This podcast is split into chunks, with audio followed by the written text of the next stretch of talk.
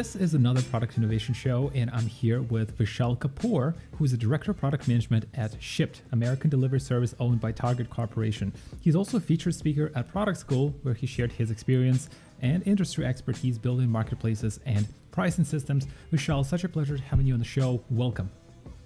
I'm so excited to be here. Looking forward to it. I want to start with the biases in product management.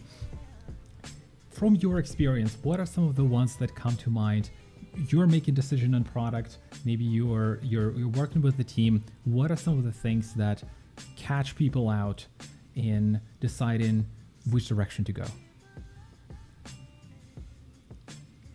So this is a very interesting question. Uh, let me make sure that i understand you correctly before i you know, formulate sure. form an answer. So bias is in product management as as related to decision making. Yes.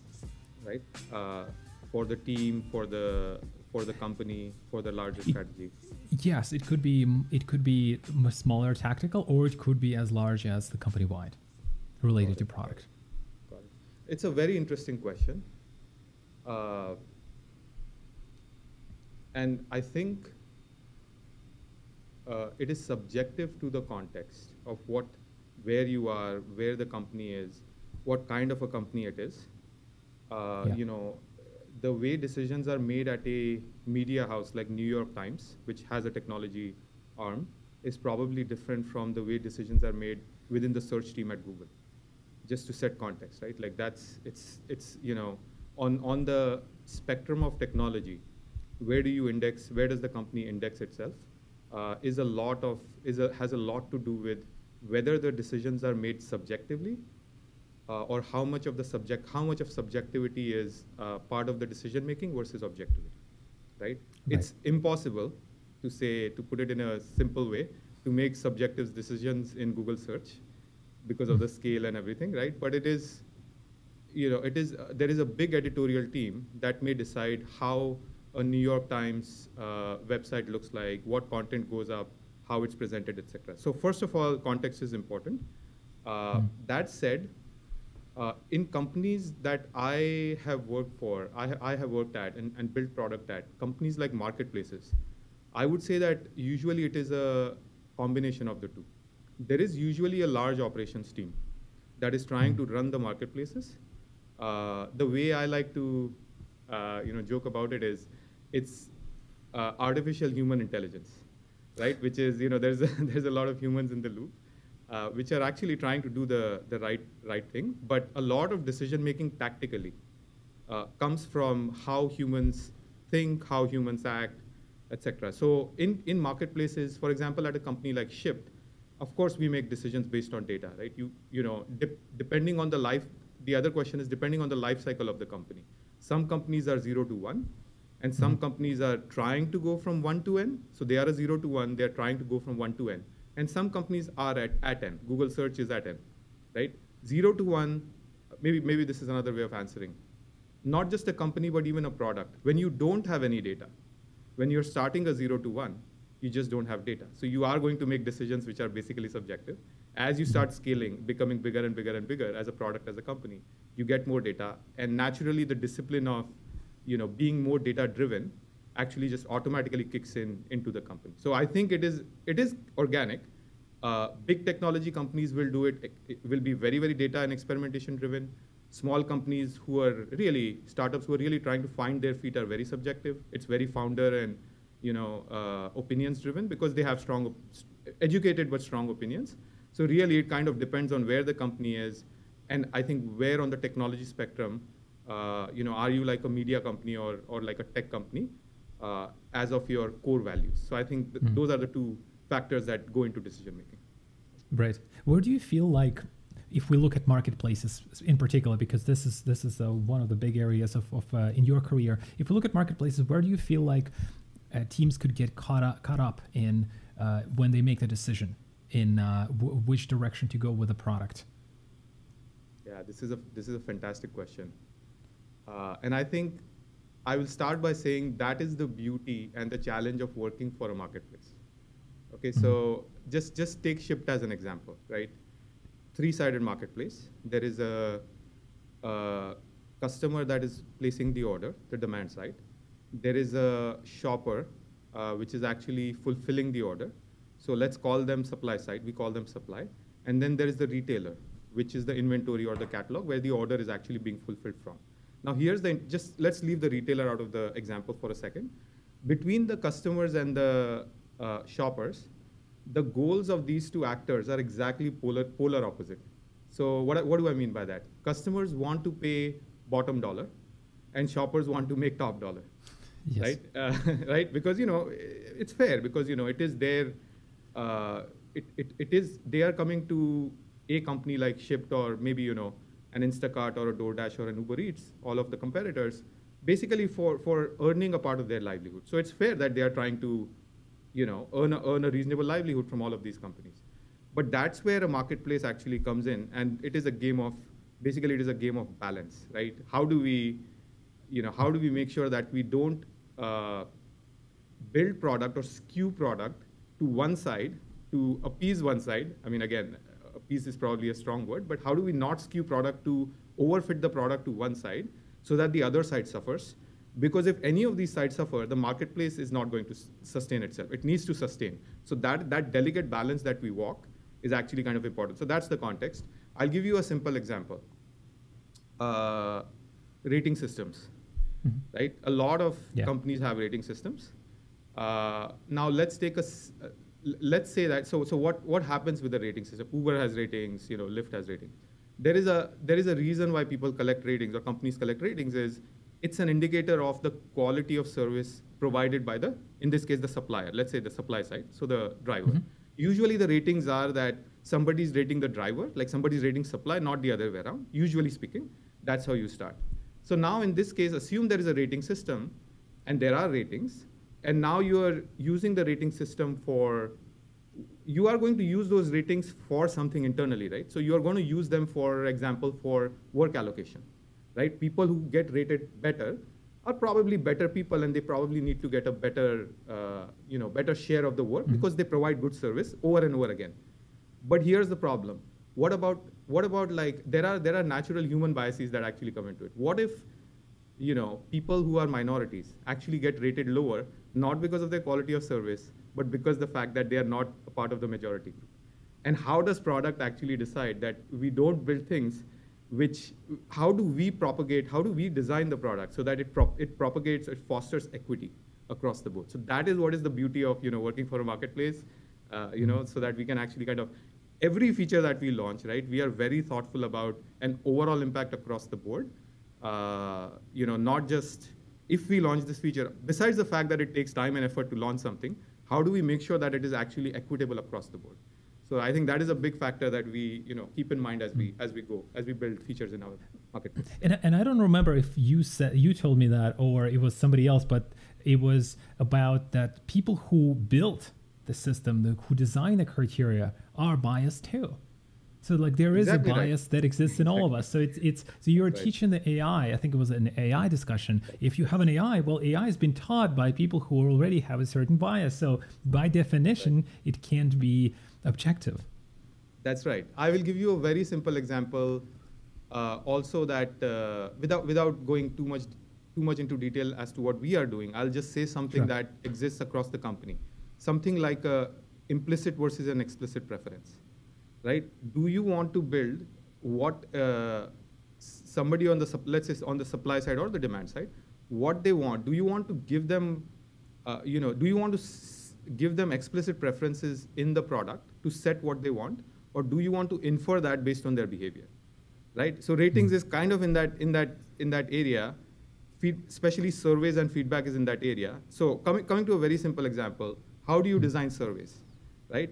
People yeah. somebody the person who's designing the surveys has their own biases and i learned this for example you know early on when i used to design surveys as a pm mm-hmm. is that a lot of times i used to ask leading questions so think of yourself as a entrepreneur who just started you know uh, you know came up with an idea and you're mm-hmm. doing market research and you go and you ask your customers would you like this and you know 90% of the time the answer is going to be yes and, and if you ask another leading question, would you use this? The answer would be yes. But I think what happens is where the rubber meets the road, you actually see that you know 90% people said they would like it and they would use it, but only 10% people are actually using it. So my point is that you are exactly right. This is a very simple example.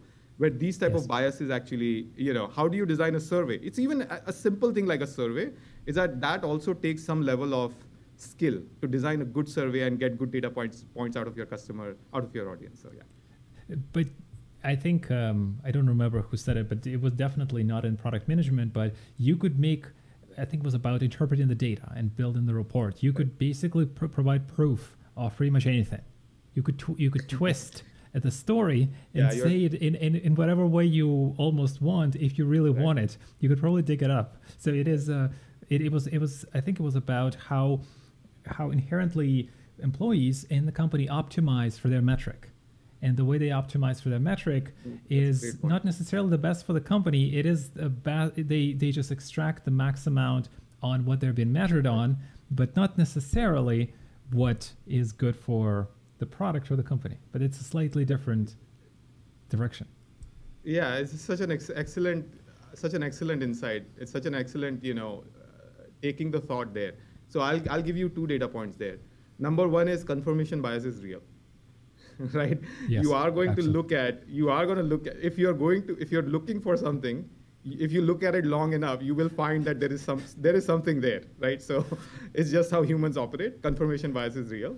And the second point is that uh, part of it is also uh, the way these evaluation systems and these measurement systems are designed. There is a there is a design system called OKR. There is a great book yes. by uh, you know an industry legend called John Doerr, which says "Measure What Matters." That's the title of the book, yes. and it's about OKRs and you know how how you set OKRs in your company, etc. But coming to your point, uh, one of the things that I try very hard uh, in my groups wherever I am is I, I, I take the wisdom of you know our leaders at the company I, I, I, take that as a sort of a source of truth, right? Like if there are company level OKRs that we want to improve, whatever, unit economics by, you know, a dollar or whatever, that is done with a lot of input from a lot of committed, intelligent, smart, and thoughtful people. And what I try to do is, okay, I am working at, a, at I am working where the rubber meets the road how can I make a line from this all the way up to what the company is trying to do? Out of that one dollar, can I actually contribute to five cents? Can I contribute to two cents? Can I contribute to 20 cents? What can I do so that I can actually draw a straight line? I try really hard. It's not always possible, especially when you have platform teams which are building machine learning systems and so on. It's not always easy to say every quarter over quarter that your OKRs are completely connected with the business. It's not always easy. I'll, I'll acknowledge that. But I try that a, a problem of the OKR system is exactly the other point I mentioned is that sometimes people who either are not that have not been through that system for a long time or happen to be in situations or happen to own products where the outcome is not obvious. If you own, for example, I'm going to make this up, uh, mm-hmm. you know, a search index system, indexing system, right? Your OKR is I want to improve the latency of the indexing system from you know 50 milliseconds to 10 milliseconds. It's a technical product. It's something that you know, r- runs your entire search infrastructure and all of that. Let's just say that, right? Sure. But how do you actually say that actually saves me 20 cents? It's a very, very different, you know, it's very hard for, for PMs, especially technology, technical PMs, TPMs, to actually draw that line. So you are right. Uh, number one, confirmation bias is real. And number 2 mm-hmm. sometimes because of the measurement systems, uh, because the way people are evaluated against goals, the goals are sometimes set that uh, it makes them feel like they can achieve the goals. Because if you can't achieve the goals, then the system actually says that you have, you have probably not achieved much. If you don't quantify and set a goal, whatever, regardless of whether the goal is quality, you know, has, has good quality, is a good quality goal or a bad quality goal, uh, or, or, you know, a perfect or an imperfect goal, you need, you need a goal because that's just how the system works. So there are these things uh, which actually come into picture, you know, when you mm-hmm. work in the real world. So yeah. And you said um, you said that managing people is a lot harder than managing products. that was that's how we started the conversation. Is there a certain magic? Is there a certain secret about it that is a north star that you need to aim for when we talk about managing? And let's let's look at it as product people. Yeah. Boy, that is a that is a pretty uh, that's a pretty complex question. Uh, is there one north star?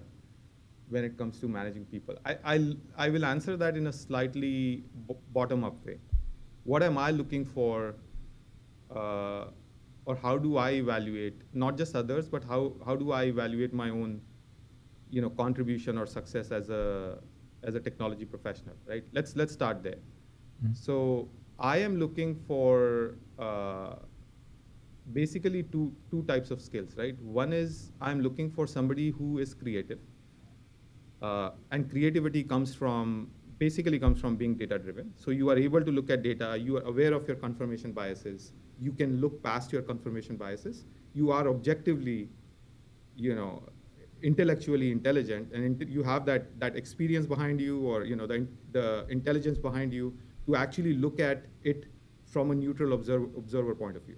I will fall prey to this sometimes myself because sometimes when you get too close to the problems, you don't have an objective point of view. That happens to me and my boss will keep me in check and you know that may happen to her and then her boss will keep me in check her in check and so on and so forth but uh, but the one part is to uh, to find out you know the right problems to go after I, I, I love to say this to my PMs uh, or generally generally people is that especially product people is that uh, don't don't spend a lot of time in doing project management spend a lot of time in finding ideas so I don't want you to be farmers I want you to be hunters mm-hmm. right? So PMs are hunters and not farmers. Like you know, it may give you a lot of gratification to to do a lot of bookkeeping and all of that, but that is not what your your your intelligence and your goals and everything is to actually go and hunt, right? So so that is number one. Is I like hunters and I like data-driven hunters, uh, and I like people who are extremely outcome-oriented, not output-oriented. So that is one, right? And the second yes. part is so first part is choosing the right problems having the right outcomes, you know, having that, the, the, the, the front part.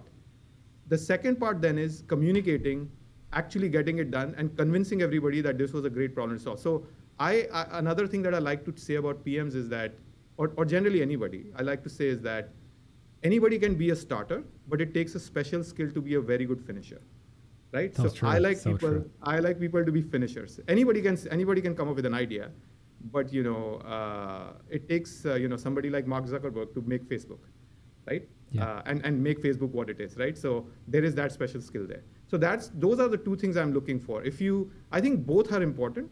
One and and the second part is you may have to navigate people. Coming back to what you were originally saying, you may have to navigate other people, convince them, negotiate with them. You know, in on both sides actually that this is the right idea. This is why. So you have to convince them at the start, and when you finish you have to actually along the, you have to bring them along the way. But when you finish, you have to not only uplift yourself, but uplift everybody who has worked hard, you know, with you, the entire team that has worked hard with you, and uplift them and make a bang and say that this was this is why this was important. This was a good idea, and everybody worked, you know, for six months on this idea, and here are the results to prove that it was a great idea. So I think those are the two things that I'm I'm usually looking for.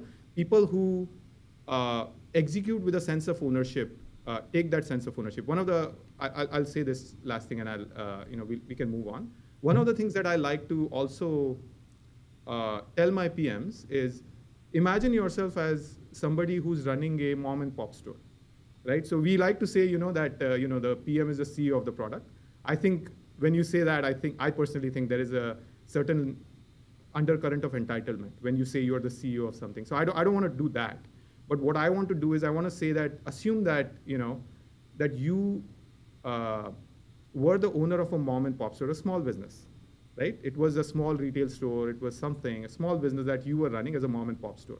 What level of autonomy would you execute? What level of ownership would you execute or agency would you execute to actually make this business successful? That is who you are, right? Mm-hmm. It is it is not very different from doing that. You will need to go to investors and convince that they need to invest in your idea. And it's the same here. When you build a roadmap, you need to go to your, you need to get buy-in from, you know, all of the leadership around you. Uh, you know, you will need to finish well. You need to, you know, build on top of your successes and keep going forward. So operate with the level of ownership that when you make decisions at the at the lower level, what kind of decisions are you making? Operate with that level of ownership of whether this is even a good idea to good decision to make right now or not. So be very strategic even when you are being tactical.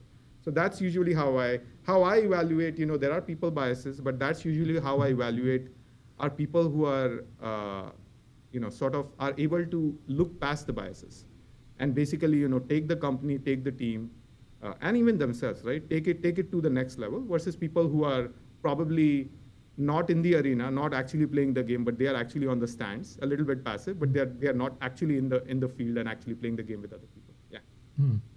Tim uh, Tim Ferriss uh, talks a lot about that, and I, I, will bring it back to your first point. He talks a lot about right. that it's infinitely more important to work on the on on what you're working on versus how you're working on it.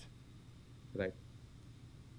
Right. Basically, goes uh, back to uh, your point, first point. Yes, basically goes goes back to my point. Uh, it goes back to the first how we started the conversation was that uh, a part of it is not just what you are working on. A part of it is there are biases and they are real, and you know looking past your own biases, picking the right problem, but then actually going and convincing everybody that this is the right problem to look at. I think it's kind of a and then and then bringing not just yourself but bringing the entire organization along with you. This is the right way to think about the problem.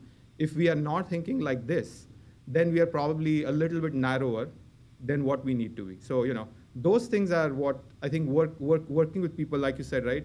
People because of all these because of all these complex decisions that somebody has to make every every single time that's why people are harder than products products are i think an outcome of good people and a good process if you have a good if you have a good team and the team has discipline, I think the the building great things uh, as the world the world is gray, right? The world changes every day. Mm-hmm. Building great things as the world changes and doing it fast is just a natural outcome. As long mm-hmm. as you have discipline and people who are committed to doing it. Right. We spoke. we speak to quite a lot of PMs, and I've heard personally from a lot of them is that struggle of being a hunter versus a farmer they say yeah. sometimes I feel I'm an email router. Sometimes I feel I spend so much time on Slack. I have to talk to my team all the time. How do I do this? How do I? What's the right way to for me to actually work on something that looks forward versus just being always reacting in a nanosecond? What do you tell your PMs? How do you? What, what's your? What's the philosophy you try to tell them around that? So I so I think one of the things that I try not to do, uh, you're asking a, another another important question and another important point of how do I coach my PMs? Let's let's reframe the question in a slightly mm-hmm. different way. One of the things that I try, I think any leader will, re- any reasonable leader will try not to do is try not to micromanage, right? I mean that's just a recipe for disaster. So you don't want to, you know, you if I, I'm not as close to the problems as my product managers are, and I don't want to thrust my opinions on my PMs for them to do something. What I will do, uh, you are asking a process question. So what I do is uh, I saw a good, a very interesting rub- uh, rubric on Twitter the other day, and it basically said that 25% of the time, you know, a leader is setting goals for their for their uh, team for their reports that you know 25% of the time these are your goals, reinforcing the goals. 50% of the time they are actually uh, working with them together. So it's a player coach. And then the rest of the 25% of the time, actually, it's more like feedback, which is like, I don't, I mean, can you guys keep me in check, right? Uh, that's mm-hmm. sort of like the, the level of respect and humility and the empowerment that you can actually really truly do. I think one of the things is if you try to micromanage, what happens is that it takes away the sense of empowerment and trust away from the people that you're doing that to, right? So it feels like I don't trust you, I don't think you're doing a good job, therefore I have to intervene and I have to do, you know, bring some adult supervision, which is not, I don't, just on principle, I don't think that's a good idea. If that happens to me, then I, you know, I, I feel that way. And if, and if I pay that forward, then I am, I'm sure that other people feel that way as well. So I, I try not to uh, pay that forward. Mm-hmm. But that said, how do you how do I make sure that for for PMs young especially PMs who are running the teams individually how do I make sure that they uh, feel empowered and not sort of you know stuck with this sort of a problem or, or sort of cornered that they are an email router or mm-hmm. they are you know just going and you know maintaining you know your uh, your sprints Slack. and your Excel spreadsheets or Slacks or whatever right exactly so the way I would do it is uh, first I would try to coach them outside. I would in, in our one-on-ones I would say, okay, you tell me, like tell me. And the other thing is also again situations are different. So what I would do is I would I really really encourage people to talk to each other. I think that, mm-hmm. that's where it starts. You know, first go you know cr- criticize, uh, praise publicly but criticize privately. So if you do have a you know uh, If you feel that things could be better and they are not optimum for you as a product manager, go and talk to the person uh, and see if you can actually work it out between yourselves. It is important for you to, for the PM who is in that situation, first of all, to grow and learn how to actually handle themselves. And, and basically that fosters autonomy. So I will coach them, I will give them some tips. We will have a very candid conversation in the one-on-one and, you know, and I will say, okay, can you try this? Can you try that? Why don't you go and try? That's number one. If that's not landing, I understand, you know, a lot of times that may or may not land. At that point, then I will probably have a conversation at, at my level right? And then I'll be like, I have told my PMs this happened. This actually mm-hmm. happened in uh, at Shipt, uh, right. and I will go and tell those leaders, my corresponding leaders, I have told my PMs not to farm, and I've told them to hunt. Now, now we need to negotiate here. It's not that they are not farming because uh, because they are you know lazy or they are not disciplined or whatever. That's not the case. I am taking ownership and I'm taking responsibility that I have actually told them not to farm, right? Uh, so that they have time to hunt. So I will have that conversation, right? It's not like I don't believe in. I really don't believe in, you know, uh, you know, put the, you know, make a good, you know, cast people in the right roles, right? Like make cast them and then get out of their way. That's just like you know another way in my in my mind. That is another way of saying I'm going to throw you in the deep end and then you sink or swim. It's up to you. That's just not right. Ultimately, what am I trying to do, right? I'm trying to uh, lift. I'm, I am trying to basically achieve outcomes through people, which is the point that you were making before. Managing people is very hard. Yeah. And, and, and it takes time for people to grow and develop the autonomy and feel that they are trusted and you know developing that level of trust etc it's a hard hard thing to build a very good team so where i will go in this case is i will go at a at my level and i will make it clear that i am the one who said not you know who told them not to farm i am the one who said you will not route emails I'm the one who said that you will not do Slack. Either we hire somebody at that level to do that, to, to route the emails, and they can do it across teams without, mm. you know, a PM is not a, is not a catch-all. They are not going to do everything, everything that, you know, let's, let's draw lines. It's good to draw lines because then you know what you're accountable for versus, you know, and this happened, this has happened to me multiple times in my career when there is no nobody to point a finger at, it's like, oh, go and talk to the PM, right? But that's just not fair at the end of the yeah. day. So that's what I'm saying. I've lived in those shoes. I will step in. I will say that this is something I want. Uh, how do we make it happen? And that's a different conversation. So that I will basically make sure that my PMs, especially the people, and I and I and I, I take personal, you know, personal. I'm personally invested in them as people, not just, you know, not just reports. I don't care about rank. I feel like I'm responsible not only for the company and the outcomes, but I'm responsible for people who report to me especially i'm responsible for their lives and their well-being and you know having a good quality of life and all of that right so so i will go i will intervene if an intervention is required i'll make sure that they are in the loop first i will try to for them to actually sort it out themselves because that's right, really the right way of growing as a mm-hmm. person but if that doesn't land then i will actually uh, you know uh, at my level go and, and try to see what we can do to work around it yeah. right as much autonomy as possible of course exactly right. Uh, Vishal, uh, we're going to do this four quick fireside chat questions. Um, short answer, just see what you think. And we've, we've been piloting that a few times, but I'm curious uh, what uh, first thing that comes to mind. A lot of companies don't have transparent product processes. Why does it happen? Who needs to fix it, and how?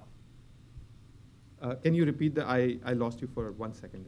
Can you yes, uh, a lot of companies don't have transparent product processes. Why yeah. does that happen? Who needs to fix it, and how should they do it? Yeah, uh, I think the one word answer that you're looking for, because it's a quick rapid fire round, I would yeah. say shared ownership. Shared ownership. Mm, uh, and right. I would say shared, not just shared ownership, I would say shared leadership. Right. That's my answer. There's a lot of pressure to do what a big customer wants you to do, especially if you're in a in a B2B company. How do you dig yourself out of this situation as a product leader? Uh, there's a lot of pressure to do something for a B2B company uh, for what the customer wants. Hmm. For one large client. Yeah. Uh, I would say talk to your salespeople. yeah, okay. I mean, I'm, I'm, not joking. Talk to your salespeople and tell them that uh, this is not going to scale. there is a risk if that client terminates the contract with us. What happens to the to everybody else? Mm-hmm. A lot of folks copy the features from their competitors. Why do they? Why do they do that and not focus just on the customers? What should they do instead? So, good, great question. Uh, I'll use a line from DoorDash: customer obsessed, not competitor focused. But uh, I will clarify that statement by saying, ultimately, if you th- if you think of it as a marketplace, because I'm a marketplace guy, the demand pool or the, the people who are doing something, let's say, you know, social network or whatever that is, the demand pool is the same.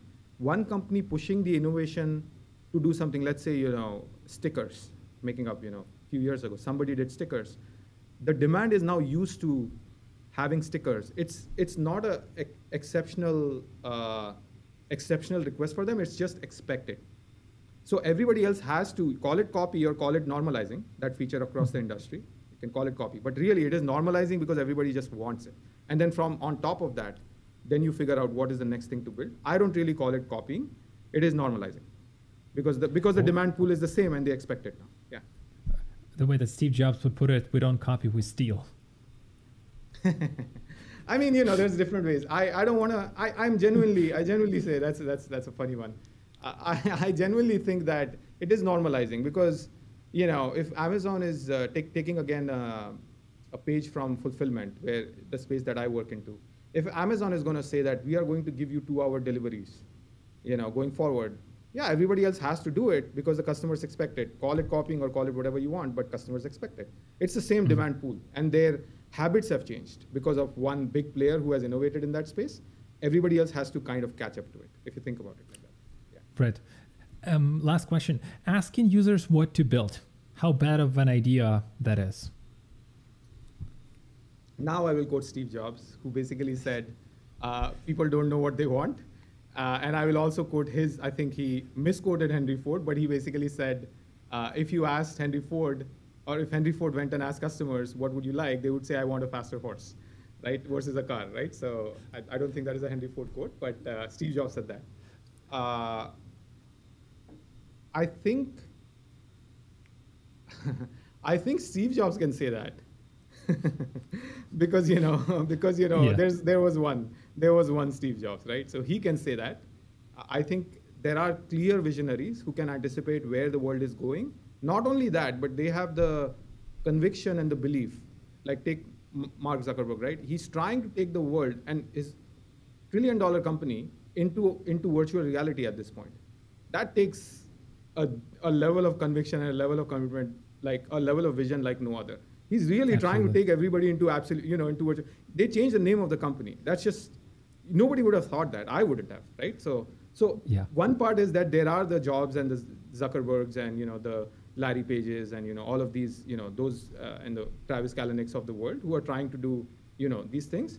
But that said, uh, uh, it's not that you can completely ignore what the customer wants right? It is, it is always good to take a lot of different opinions and then make your own decision. So yes, uh, I, it's not that Apple does not do feedback. It, it's not that they don't do focus groups. They do it. But then they make their own decision because they know where they're trying to push the, push the boundary. And then they make their own decision in deciding what they actually want to do. So yeah, they just do it better. It's a, it's, it's a collective intelligence. Exactly right. Exactly. Right. Right. Uh, Vishal, any parting thoughts uh, you want to leave the audience with? Any final messages? Anything I haven't asked you, but uh, you wish I did? Uh, first, first of all, I just wanted to say thank you for giving me the chance and the opportunity. This has been fantastic. Uh, I think I will leave the audience with one thing that is top of mind for me is uh, I kind of touched upon that before, was the two aspects that, that people should really focus on or leaders should really focus on uh, when you're trying to achieve outcomes or good goals. The two aspects are people as well as processes, right? If you have a bunch of really smart people, but they are not disciplined or there is no system for them to uh, you know, operate, it kind of becomes a lot of the flies, unfortunately. So you don't want that. Hmm. If there are just processes for the sake of you know, you, you going and punching your time card, then that's not productive either because there is no intellectual work happening. So I think leaders need to focus on both of those, and that's how you should grow your, grow your company, grow your teams. Uh, otherwise, you know, this was a fantastic conversation. I, you know, think, uh, you know, we covered pretty much most of it. One last part, parting thought that I would leave the people with uh, is that there is a there is a fantastic book called The Score Takes Care of Itself, and this is a book by a coach called uh, Bill Walsh. And uh, I live in San Francisco, so this sort of hits home for me. Uh, this is about the coach uh, taking so 49ers, San Francisco 49ers, the NFL team they were not really doing really well. They were doing very badly. This was, I think, in the 70s and the 80s, back when. Mm-hmm. They were not doing well at all. And how Bill Walsh comes and he basically does, you know, these. So Amazon has 14 leadership principles, but Bill Walsh's principles, I think there are 39, and they are very mm-hmm. tactical. Respect each other, right? You know, right. Uh, don't don't don't think of the other person as cynical, or don't come from a point of view that you are, uh, you know, that they know that you know better than them, right? For example. So things like that, I, I request uh, everybody on this audience to take, uh, you know, to, to at least read a summary of that book, if not the entire book. Uh, it, is, it is a blueprint for how leadership should operate, how, how good leaders should behave.